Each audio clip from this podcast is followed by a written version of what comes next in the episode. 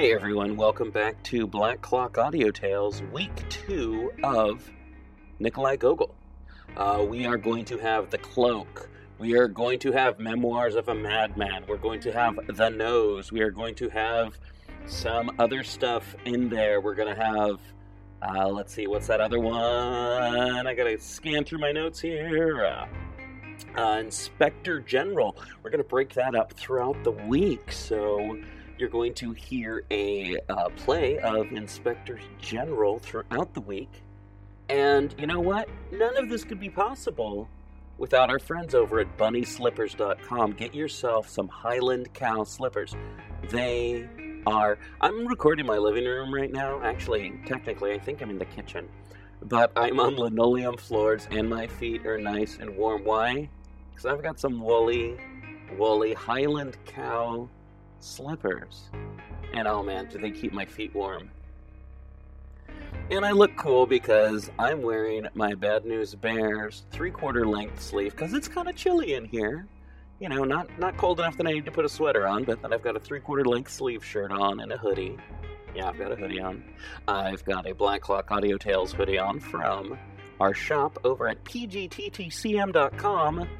So, you know, found item clothing, Black Clock Audio Tales, pgttcm.com. Shop at the places that support us and support us by shopping at our store. If you want to support us, you can go to Facebook, you can go to Twitter, you can go to Instagram, you can go to any place that you find podcasts and rate and review us. Let people know because honestly, that helps. And you know what? I've had other people pretty much vandalize vandalize uh, uh, my uh, iTunes because they had problems with me that were totally unrelated to the podcast. Because I didn't want to review a book, or because I, uh, like an asshole, uh, I'm, I'm sorry, a jerk, uh, posted some email that was like them trying to be cool and being like how I should have them on my show. And it's like, that's not what kind of podcast this is. I don't just have writers who write fiction and horror come on the show. But hey, if you know stuff, if you look at our schedule and you see something that you want to talk about, contact me on Facebook or Instagram and I'll get you on the show. And you know what? That's the best way to find us and help out the show by going to paypal.me slash pgttcm. Here we go with some Gogol. All right. The Cloak by Nikolai Gogol. Read by Bob Neufeld. Part 1 In the department of. But it is better not to mention the department. The touchiest things in the world are departments, regiments, courts of justice, in a word, all branches of public service. Each individual nowadays thinks all society insulted in his person. Quite recently, a complaint was received from a district chief of police in which he plainly demonstrated that all the imperial institutions were going to the dogs, and that the Tsar's sacred name was being taken in vain. And in proof, he appended to the complaint a romance in which the district chief of police is made to appear about once in every ten pages, and sometimes in a downright drunken condition. Therefore, in order to avoid all unpleasantness, it will be better to designate the department in question as a certain department. So, in a certain department there was a certain official. Not a very notable one, it must be allowed short of stature, somewhat pock-marked, red-haired, and mole-eyed, with a bald forehead, wrinkled cheeks, and a complexion of the kind known as sanguine.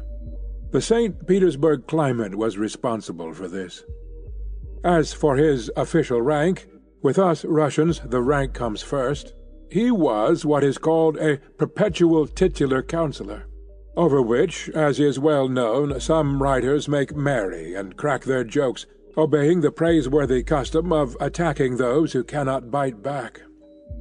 His family name was Bashmachkin. The name is evidently derived from bashmak, shoe, but when, at what time, and in what manner is not known. His father and grandfather, and all the Bashmachkins, always wore boots, which were resold two or three times a year. His name was Akaky Akakiyevich. It may strike the reader as rather singular and far-fetched, but he may rest assured that it was by no means far-fetched, and that the circumstances were such that it would have been impossible to give him any other. This was how it came about. Akaky Akakiyevich was born, if my memory fails me not, in the evening on the twenty-third of March. His mother, the wife of a government official and a very fine woman, made all due arrangements for having the child baptized. She was lying on the bed opposite the door. On her right stood the godfather, Ivan Ivanovitch Eroshkin, a most estimable man, who served as the head clerk of the Senate, and the godmother, Arina Semyonovna Bilobrinchkova, the wife of an officer of the quarter and a woman of rare virtues. They offered the mother her choice of three names, Mokia, Sosia, or that the child should be called after the martyr Kozdazat. No, said the good woman, all those names are poor. In order to please her, they opened the calendar at another place. Three more names appeared, Trifili, Dula, Varakasi. This is awful, said the old woman. What names! I truly never heard the like. I might have put up with Varadat or Varuk, but not Trifili and Varakasi. They turned to another page and found Pavsikaki and Vaktisi. Now I see, said the old woman, that it is plainly fate, and since such is the case, it will be better to name him after his father. His father's name was Akaki, so let his son's name be Akaki too. In this manner he became Akaky Akakiyevich. They christened the child, whereat he wept and made a grimace, as though he foresaw that he was to be a titular councillor. In this manner did it all come about. We have mentioned it in order that the reader might see for himself that it was a case of necessity, and that it was utterly impossible to give him any other name. When and how he entered the department, and who appointed him, no one could remember. However much the directors and chiefs of all kinds were changed, he was always to be seen in the same place, the same attitude, the same occupation, always the letter-copying clerk, so that it was afterwards affirmed that he had been born in uniform with a bald head. No respect was shown him in the department. The porter not only did not rise from his seat when he passed, but never even glanced at him, any more than if a fly had flown through the reception-room. His superiors treated him in coolly despotic fashion. Some insignificant assistant to the head clerk would thrust a paper under his nose without so much as saying, "Copy," or "Here's an interesting little case," or anything else agreeable, as is customary amongst well-bred officials. And he took it, looking only at the paper, and not observing who handed it to him, or whether he had the right to do so. Simply took it, and set about copying it.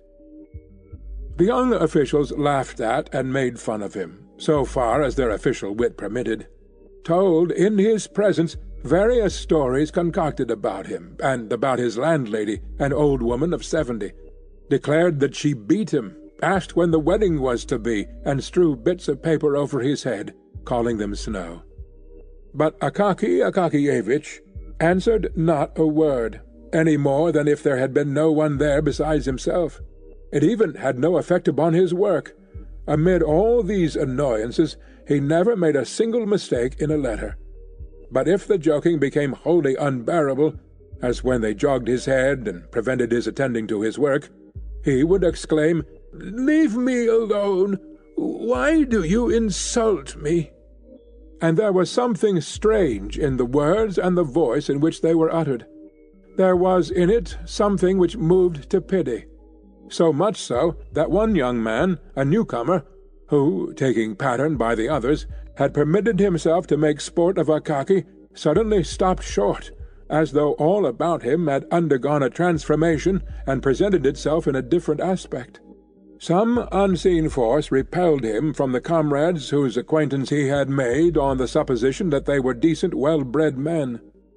Long afterwards, in his gayest moments, there recurred to his mind the little official with the bald forehead, with his heart-rending words, "Leave me alone! Why do you insult me?"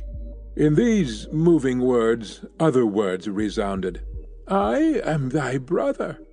And the young man covered his face with his hand, and many a time afterwards, in the course of his life, shuddered at seeing how much inhumanity there is in man, how much savage coarseness is concealed beneath refined, cultured, worldly refinement, and even, oh God, in that man whom the world acknowledges as honourable and upright.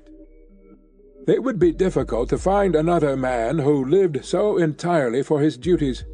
It is not enough to say that Akaky laboured with zeal. No, he laboured with love. In his copying he found a varied and agreeable employment. Enjoyment was written on his face. Some letters were even favourites with him, and when he encountered these, he smiled, winked, and worked with his lips, till it seemed as though each letter might be read in his face as his pen traced it. If his pay had been in proportion to his zeal, he would, perhaps, to his great surprise, have been made even a councillor of state. But he worked, as his companions, the wits, put it, like a horse in a mill. However, it would be untrue to say that no attention was paid to him. One director, being a kindly man and desirous of rewarding him for his long service, ordered him to be given something more important than mere copying. So he was ordered to make a report of an already concluded affair to another department the duty consisting simply in changing the heading and altering a few words from the first to the third person. This caused him so much toil that he broke into a perspiration, rubbed his forehead, and finally said, "No, give me rather something to copy." After that they let him copy on forever. Outside this copying it appeared that nothing existed for him. He gave no thought to his clothes. His uniform was not green, but a sort of rusty meal colour. The collar was low, so that his neck, in spite of the fact that it was not long, seemed inordinately so as it emerged from it, like the necks of the plaster cats which pedlars carry about on their heads. And something was always sticking to his uniform, either a bit of hay or some trifle. Moreover, he had a peculiar knack, as he walked along the street, of arriving beneath a window just as all sorts of rubbish was being flung out of it. Hence he always bore about on his hat scraps of melon rinds and other such articles. Never once in his life did he give heed to what was going on every day to the street, while it was well known that his young brother officials trained the range of their glances till they could see when any one's trouser-straps came undone upon the opposite sidewalk, which always brought a malicious smile to their faces. But Akaky Akakiyevich saw in all things the clean, even strokes of his written lines, and only when a horse thrust his nose from some unknown quarter over his shoulder and sent a whole gust of wind down his neck from his nostrils, did he observe that he was not in the middle of a line, but in the middle of the street. On reaching home he sat down at once at the table, sipped his cabbage soup up quickly, and swallowed a bit of beef with onions, never noticing their taste, and gulping down everything with flies and anything else which the Lord happened to send at the moment. When he saw that his stomach was beginning to swell, he rose from the table and copied papers which he had brought home. If there happened to be none, he took copies for himself, for his own gratification, especially if the document was noteworthy, not on account of its style, but of its being addressed to some distinguished person. Even at the hour when the grey St. Petersburg sky had quite disappeared, and all the official world had eaten or dined, each as he could, in accordance with the salary he received and his own fancy, when all were resting from the department jar of pens, running to and fro for their own or other people's indispensable occupations, and from all the work that an uneasy man makes willingly for himself rather than what is necessary, when officials hasten to dedicate to pleasure the time which is left to them, one, bolder than the rest, going to the theatre, another into the street looking under the bonnets, another wasting his evening in compliments to some pretty girl, the star of a small official circle, another, and this is the common case of all, visiting his comrades on the third or fourth floor, in two small rooms with an anteroom or kitchen, and some pretensions to fashion, such as a lamp or some other trifle which has cost many a sacrifice of dinner or pleasure trip. In a word, at that hour when all officials disperse among the contracted quarters of their friends to play whist, as they sip their tea from glasses with a kopeck's worth of sugar, smoke long pipes, relate at times some bits of gossip which a Russian man can never, under any circumstances, refrain from, and when there is nothing else to talk of, repeat eternal anecdotes about the commandant to whom they had sent word that the tails of the horses on the Falconet Monument had been cut off, when all strive to divert themselves, Akaky Akakiyevich indulged in no kind of diversion. No one could even say that they had seen him at any kind of evening party. Having written to his heart's content, he lay down to sleep, smiling at the thought of the coming day, of what God might send him to copy on the morrow. Thus flowed on the peaceful life of the man who, with a salary of four hundred roubles, understood how to be content with his lot. And thus it would have continued to flow on, perhaps to extreme old age, were it not that there are various ills strewn along the path of life for titular councillors, as well as for private, actual, court, and every other species of councillor, even to those who never give any advice or take any themselves. There exists in St. Petersburg a powerful foe of all who receive a salary of four hundred roubles a year, or thereabouts.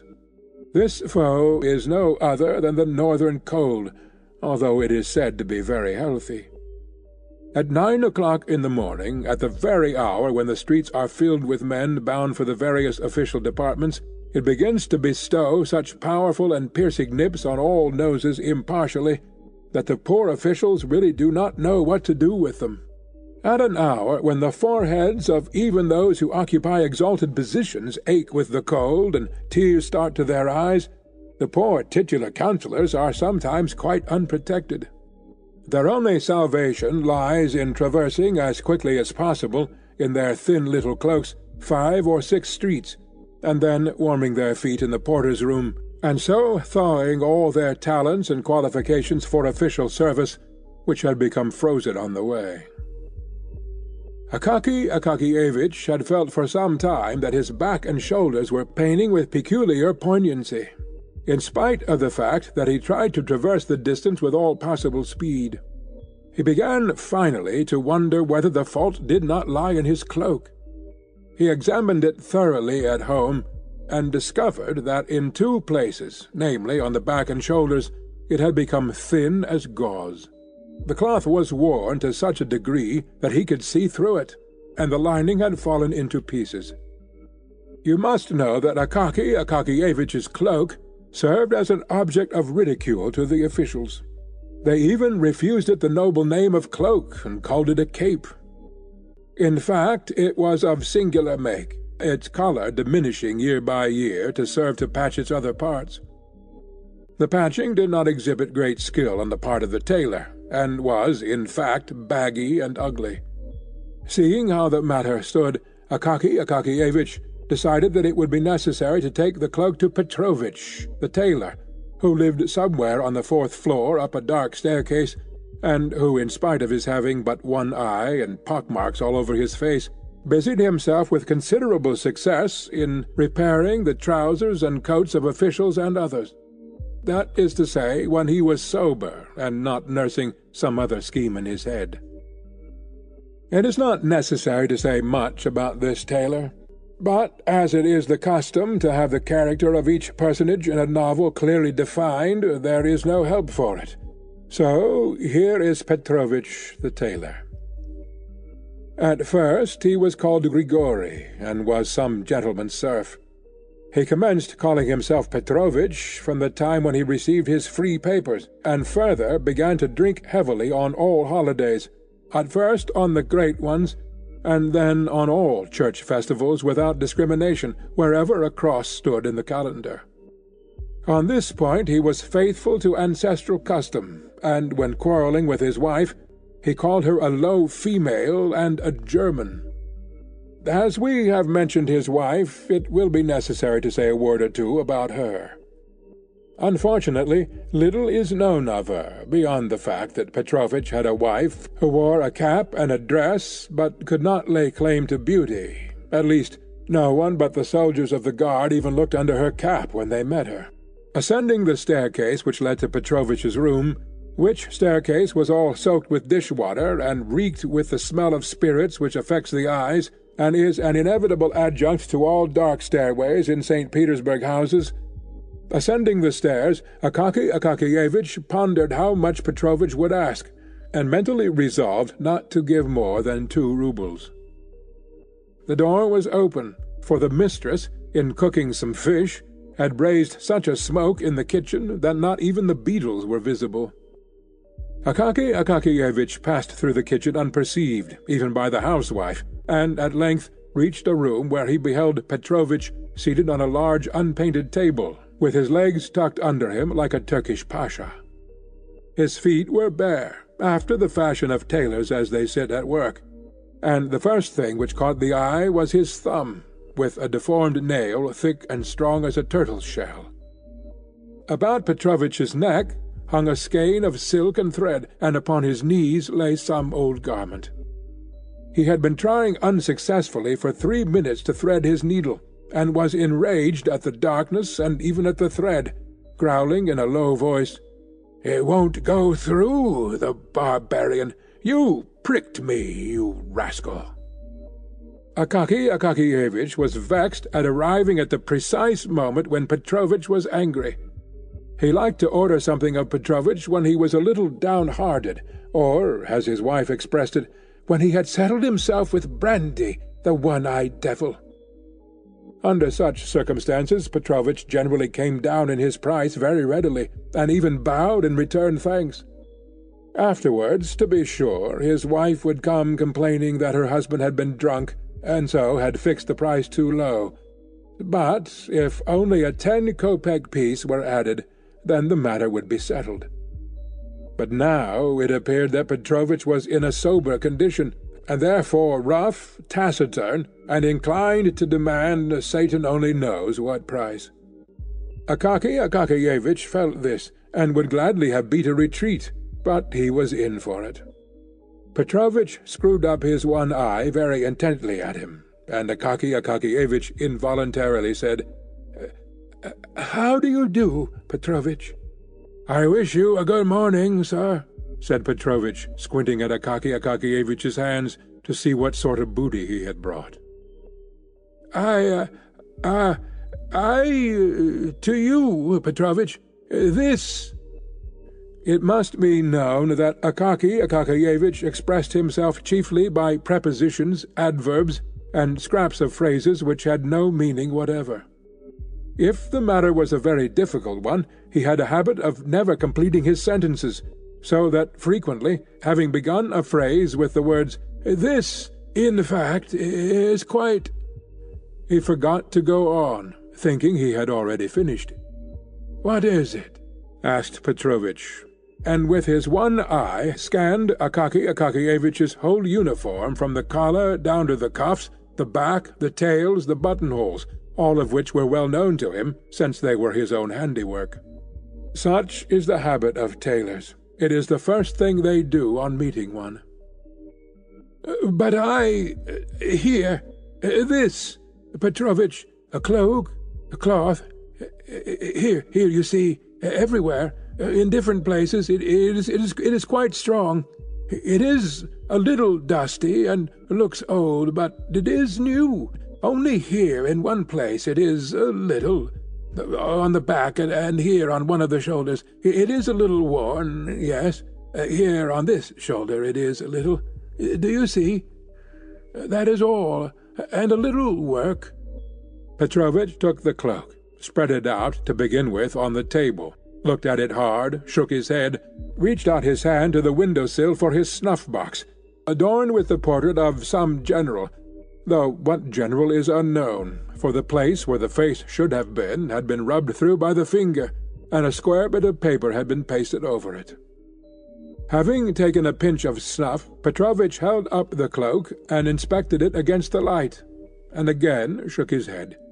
Then he turned it, blinding upwards, and shook his head once more.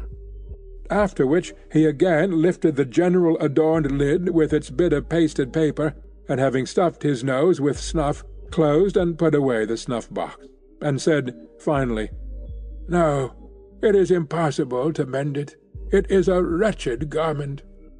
Akaky Akakiyevich's heart sank at these words. "Why is it impossible, Petrovich?" he said, almost in the pleading voice of a child. "All that ails it is that it is worn on the shoulders. You must have some pieces of—" "Yes, patches could be found. Patches are easily found," said Petrovich. "But there's nothing to sew them to. The thing is completely rotten. If you put a needle to it, see, it will give way. Let it give way, and, you can put another patch at once. But there is nothing to put the patches on to. There, there's no use in strengthening it. It is too far gone. It's lucky that it's cloth, for if the wind were to blow, it would fly away. Well, strengthen it again. How this? In fact, no, said Petrovich decisively. There is nothing to be done with it. It's a thoroughly bad job. You'd better, when the cold winter weather comes on, make yourself some gaiters out of it, because stockings are not warm. The Germans invented them in order to make more money. Petrovich loved on all occasions to have a fling at the Germans. But it is plain. You must have a new cloak. At the word new all grew dark before Akaky Akakiyevich's eyes, and everything in the room began to whirl round. The only thing he saw clearly was the general with the paper face on the lid of Petrovich's snuff-box. "A new one?" said he, as if still in a dream. "Why, I have no money for that." "Yes, a new one," said Petrovich, with barbarous composure. "Well, if it came to a new one, how it uh, You mean, how much would it cost?" "Yes." "Well, you would have to lay out a hundred and fifty, or more," said Petrovich, and pursed up his lips significantly. He liked to produce powerful effects, liked to stun utterly and suddenly, and then to glance sideways to see what face the stunned person would put on the matter. "A hundred and fifty roubles for a cloak!" shrieked poor Akaky Akakiyevich, perhaps for the first time in his life, for his voice had always been distinguished by softness. "Yes, sir," said Petrovich, "for any kind of cloak. If you have a marten fur on the collar, or a silk-lined hood, it will mount up to two hundred." "Petrovich, please," said Akaky Akakiyevich in a beseeching tone, not hearing and not trying to hear Petrovich's words, and disregarding all his effects. "Some repairs, in order that it may wear yet a little longer." "No, it would only be a waste of time and money," said Petrovich and Akaky Akakiyevich went away after these words utterly discouraged. But Petrovich stood for some time after his departure with significantly compressed lips, and without betaking himself to his work, satisfied that he would not be dropped and an artistic tailor employed. Akaky Akakiyevich went out into the streets as if in a dream. "Such an affair!" he said to himself. "I did not think it had come to and then, after a pause, he added, "Well, so it is. See what it has come to at last, and I never imagined that it was so." Then followed a long silence, after which he exclaimed, "Well, so it is. See what already. Nothing unexpected, that. It, it would be nothing. What a strange circumstance! So saying, instead of going home, he went in exactly the opposite direction without suspecting it. On the way a chimney sweep bumped up against him and blackened his shoulder, and a whole hatful of rubbish landed on him from the top of a house which was building. He did not notice it, and only when he ran against a watchman, who, having planted his halberd beside him, was shaking some snuff from his box into his horny hand, did he recover himself a little, and that because the watchman said, Why are you poking yourself into a man's very face? Haven't you got the pavement? This caused him to look about him, and turn towards home. There only he finally began to collect his thoughts, and to survey his position in its clear and actual light, and to argue with himself, sensibly and frankly, as with a reasonable friend, with whom one can discuss private and personal matters. "No," said Akaky Akakiyevich, "it is impossible to reason with Petrovich now. He is that... Evidently his wife has been beating him. I'd better go to him on Sunday morning. After Saturday night he will be a little cross-eyed and sleepy, for he will want to get drunk, and his wife won't give him any money, and at such a time a ten-kopeck piece in his hand will... He will become more fit to reason with, and, and then the cloak, and, and that... Thus argued Akaky Akakiyevich with himself, regained his courage, and waited until the next Sunday, when, seeing from afar that Petrovitch's wife had left the house, he went straight to him. Petrovitch's eye was indeed very much askew after Saturday. His head drooped, and he was very sleepy. But for all that, as soon as he knew what it was a question of, it seemed as though Satan jogged his memory.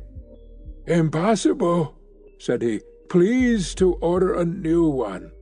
Thereupon Akaky Akakiyevich handed over the ten-kopeck piece.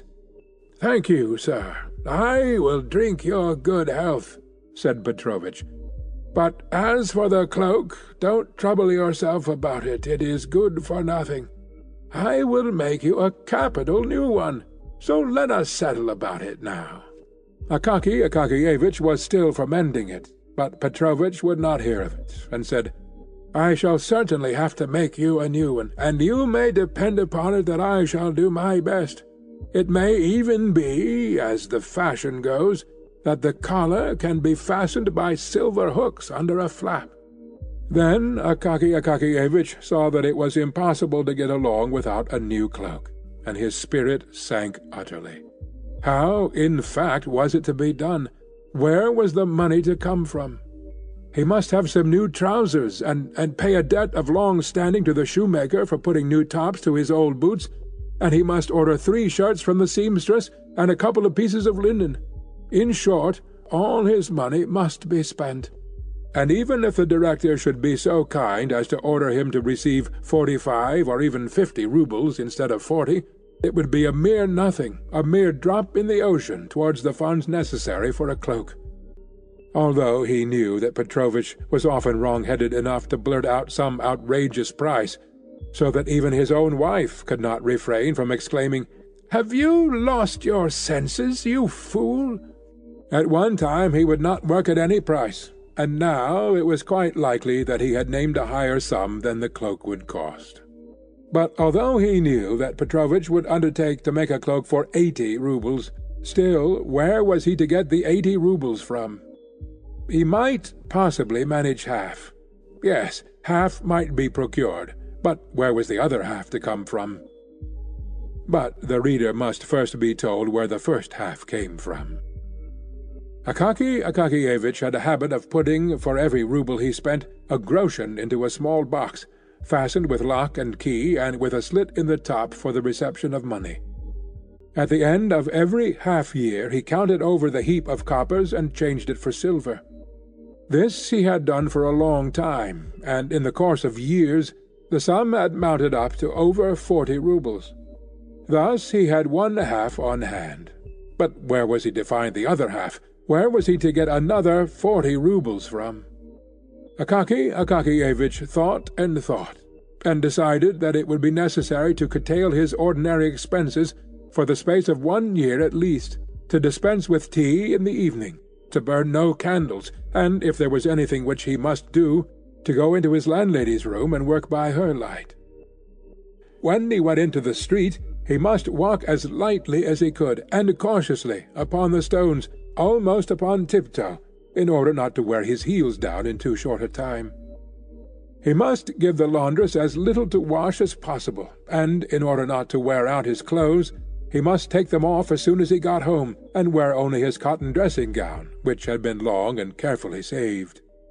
To tell the truth, it was a little hard for him at first to accustom himself to these deprivations, but he got used to them at length, after a fashion, and all went smoothly. He even got used to being hungry in the evening, but he made up for it by treating himself, so to say, in spirit, by bearing ever in mind the idea of his future cloak. From that time forth his existence seemed to become in some way fuller, as if he were married, or as if some other man lived in him, as if, in fact, he were not alone, and some pleasant friend had consented to travel along life's path with him, the friend being no other than the cloak, with thick wadding and a strong lining, incapable of wearing out. He became more lively, and even his character grew firmer, like that of a man who has made up his mind and set himself a goal. From his face and gait, doubt and indecision, all hesitating and wavering, disappeared of themselves. Fire gleamed in his eyes, and occasionally the boldest and most daring ideas flitted through his mind. Why not, for instance, have marten fur on the collar? The thought of this almost made him absent-minded. Once, in copying a letter, he nearly made a mistake, so that he exclaimed almost aloud, "Oog!" and crossed himself. Once, in the course of every month, he had a conference with Petrovich on the subject of the cloak, where it would be better to buy the cloth, and the colour, and the price. He always returned home satisfied, though troubled, reflecting that the time would come at last when it could all be bought, and then the cloak made. The affair progressed more briskly than he had expected. Far beyond all his hopes, the director awarded neither forty nor forty-five roubles for Akaky Akakiyevich's share, but sixty. Whether he suspected that Akaky Akakiyevich needed a cloak, or whether it was merely chance, at all events Twenty extra roubles were by this means provided. This circumstance hastened matters. Two or three months more of hunger, and Akaky Akakiyevich had accumulated about eighty roubles. His heart, generally so quiet, began to throb. On the first possible day he went shopping in company with Petrovich. They bought some very good cloth, and at a reasonable rate too, for they had been considering the matter for six months, and rarely let a month pass without their visiting the shops to inquire prices. Petrovich himself said that no better cloth could be had. For lining they selected a cotton stuff, but so firm and thick that Petrovich declared it to be better than silk, and even prettier and more glossy. They did not buy the marten fur, because it was, in fact, dear, but in its stead they picked out the very best of catskin which could be found in the shop, and which might, indeed, be taken for marten at a distance. Petrovich worked at the cloak two whole weeks, but there was a great deal of quilting, otherwise it would have been finished sooner. He charged twelve roubles for the job. It could not possibly have been done for less.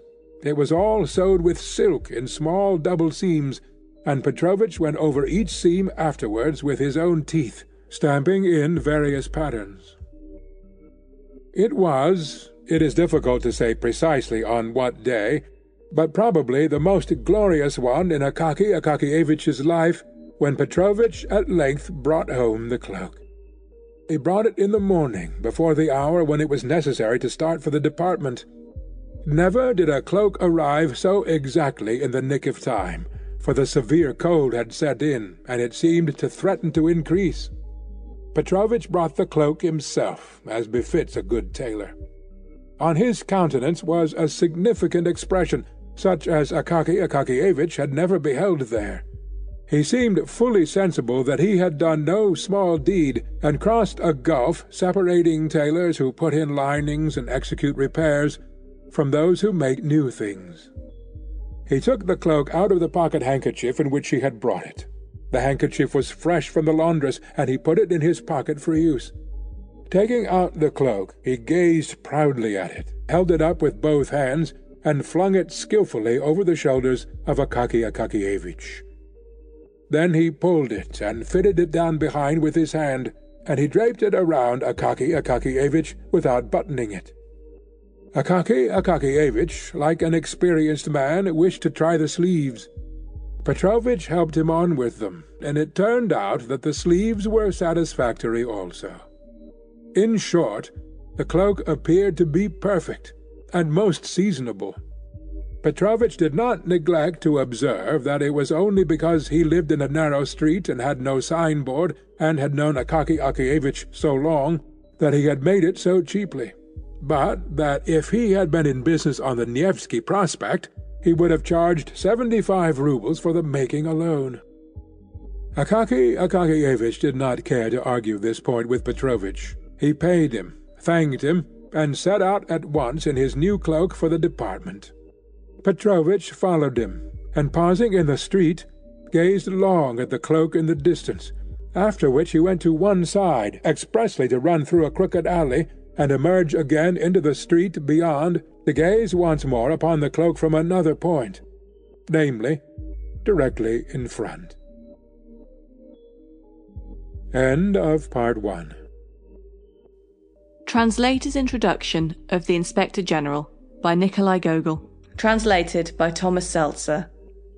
Introduction The Inspector General is a national institution.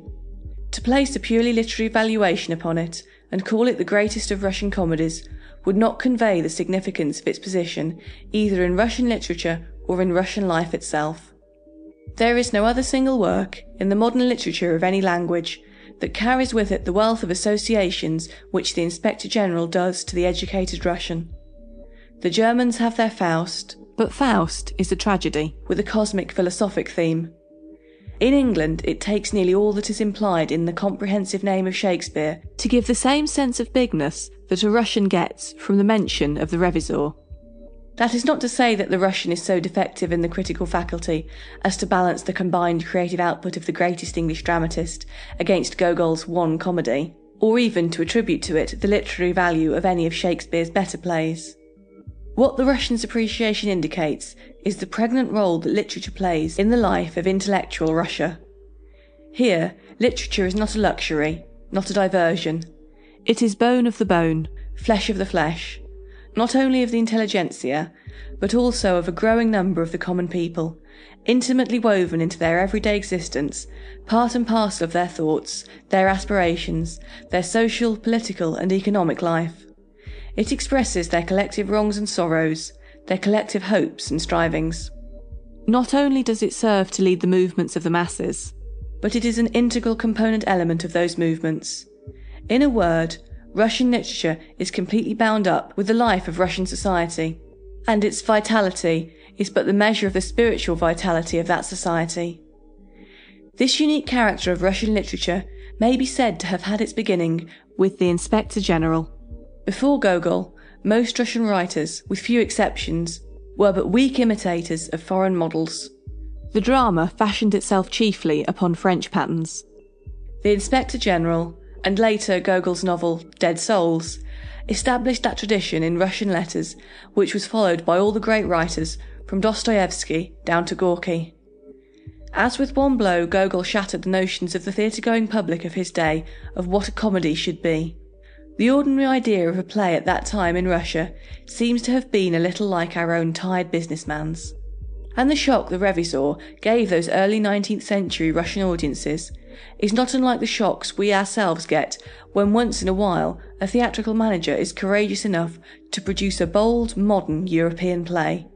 Only the intensity of the shock was much greater, for Gogol dared not only bid defiance to the accepted method, he dared to introduce a subject matter that, under the guise of humour, audaciously attacked the very foundation of the state, namely the officialdom of the Russian bureaucracy.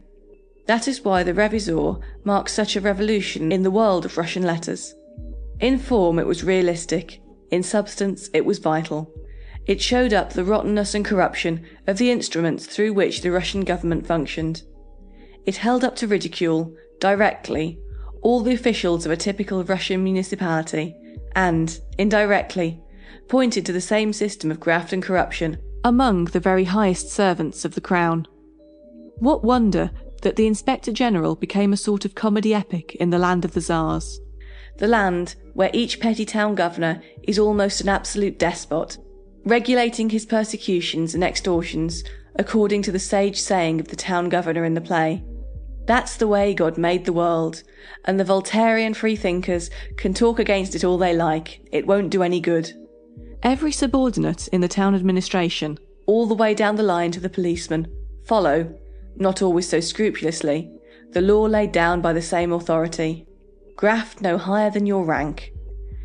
As in city and town, so in village and hamlet.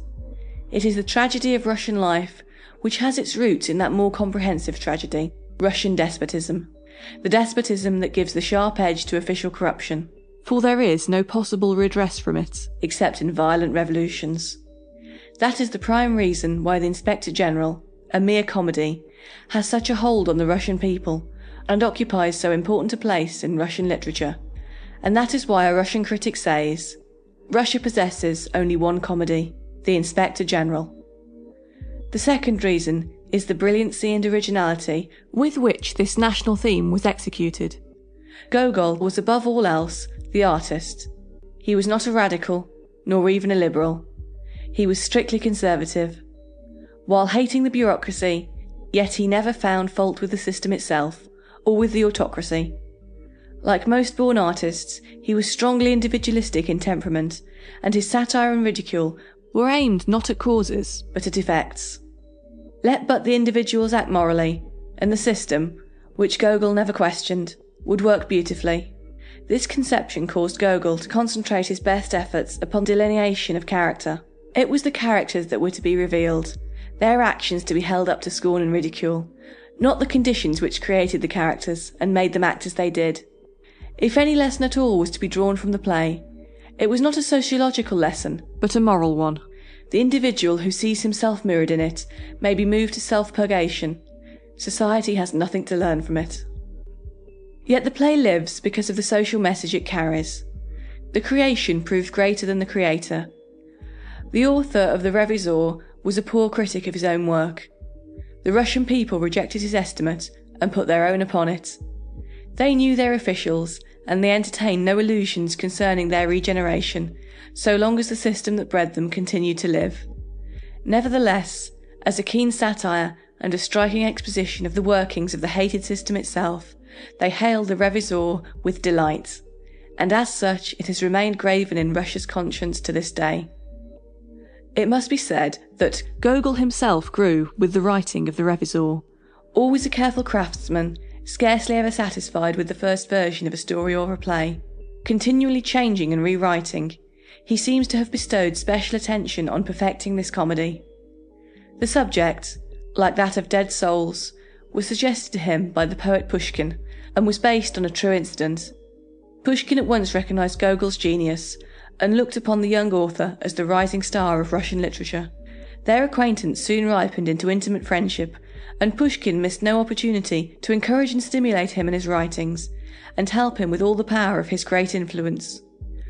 Gogol began to work on the play at the close of 1834, when he was 25 years old. It was first produced in St. Petersburg in 1836. Despite the many elaborations it had undergone before Gogol permitted it to be put on the stage, he still did not feel satisfied, and he began to work on it again in 1838. It was not brought down to its present final form until 1842. Thus, the Revizor occupied the mind of the author over a period of eight years and resulted in a product which, from the point of view of characterization and dramatic technique, is almost flawless. Yet far more important is the fact that the play marked an epoch in Gogol's own literary development. When he began on it, his ambitions did not rise above making it a comedy of pure fun. But, gradually, in the course of his working on it, the possibilities of the subject unfolded themselves and influenced his entire subsequent career. His art broadened and deepened and grew more serious. If Pushkin's remark that, behind his laughter, you feel the sad tears, is true of some of Gogol's former productions, it is still truer of The Revisor and his later works. A new life had begun for him, he tells us himself, when he was no longer moved by childish notions, but by lofty ideas full of truth. It was Pushkin, he writes, who made me look at the thing seriously. I saw that in my writings I laughed vainly, for nothing, myself not knowing why. If I was to laugh, then I had better laugh over things that are really to be laughed at. In the Inspector General, I resolved to gather together all the bad in Russia I then knew into one heap, all the injustice that was practised in those places and in those human relations in which, more than in anything, justice is demanded of men, and to have one big laugh over it all. But that, as is well known, produced an outburst of excitement. Through my laughter, which never before came to me with such force, the reader sensed profound sorrow. I myself felt that my laughter was no longer the same as it had been, that in my writings I could no longer be the same as in the past, and that the need to divert myself with innocent, careless scenes had ended along with my young years. With the strict censorship that existed in the reign of Tsar Nicholas I, it required powerful influence to obtain permission for the production of the comedy. This Gogol received through the instrumentality of his friend Zhukovsky, who succeeded in gaining the Tsar's personal intercession.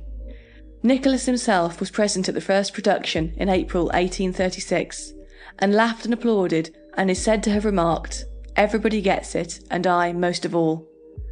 Naturally, official Russia did not relish this innovation in dramatic art, and indignation ran high among them and their supporters.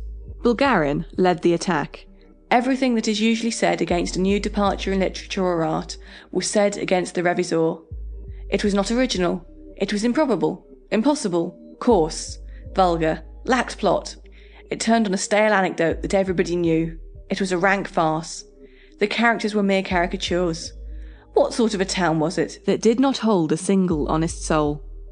Gogol's sensitive nature shrank before the tempest that burst upon him, and he fled from his enemies all the way out of Russia. Do what you please about presenting the play in Moscow, he writes to Shchepkin, four days after its first production in St. Petersburg. I am not going to bother about it. I am sick of the play and all the fussing over it. It produced a great noisy effect.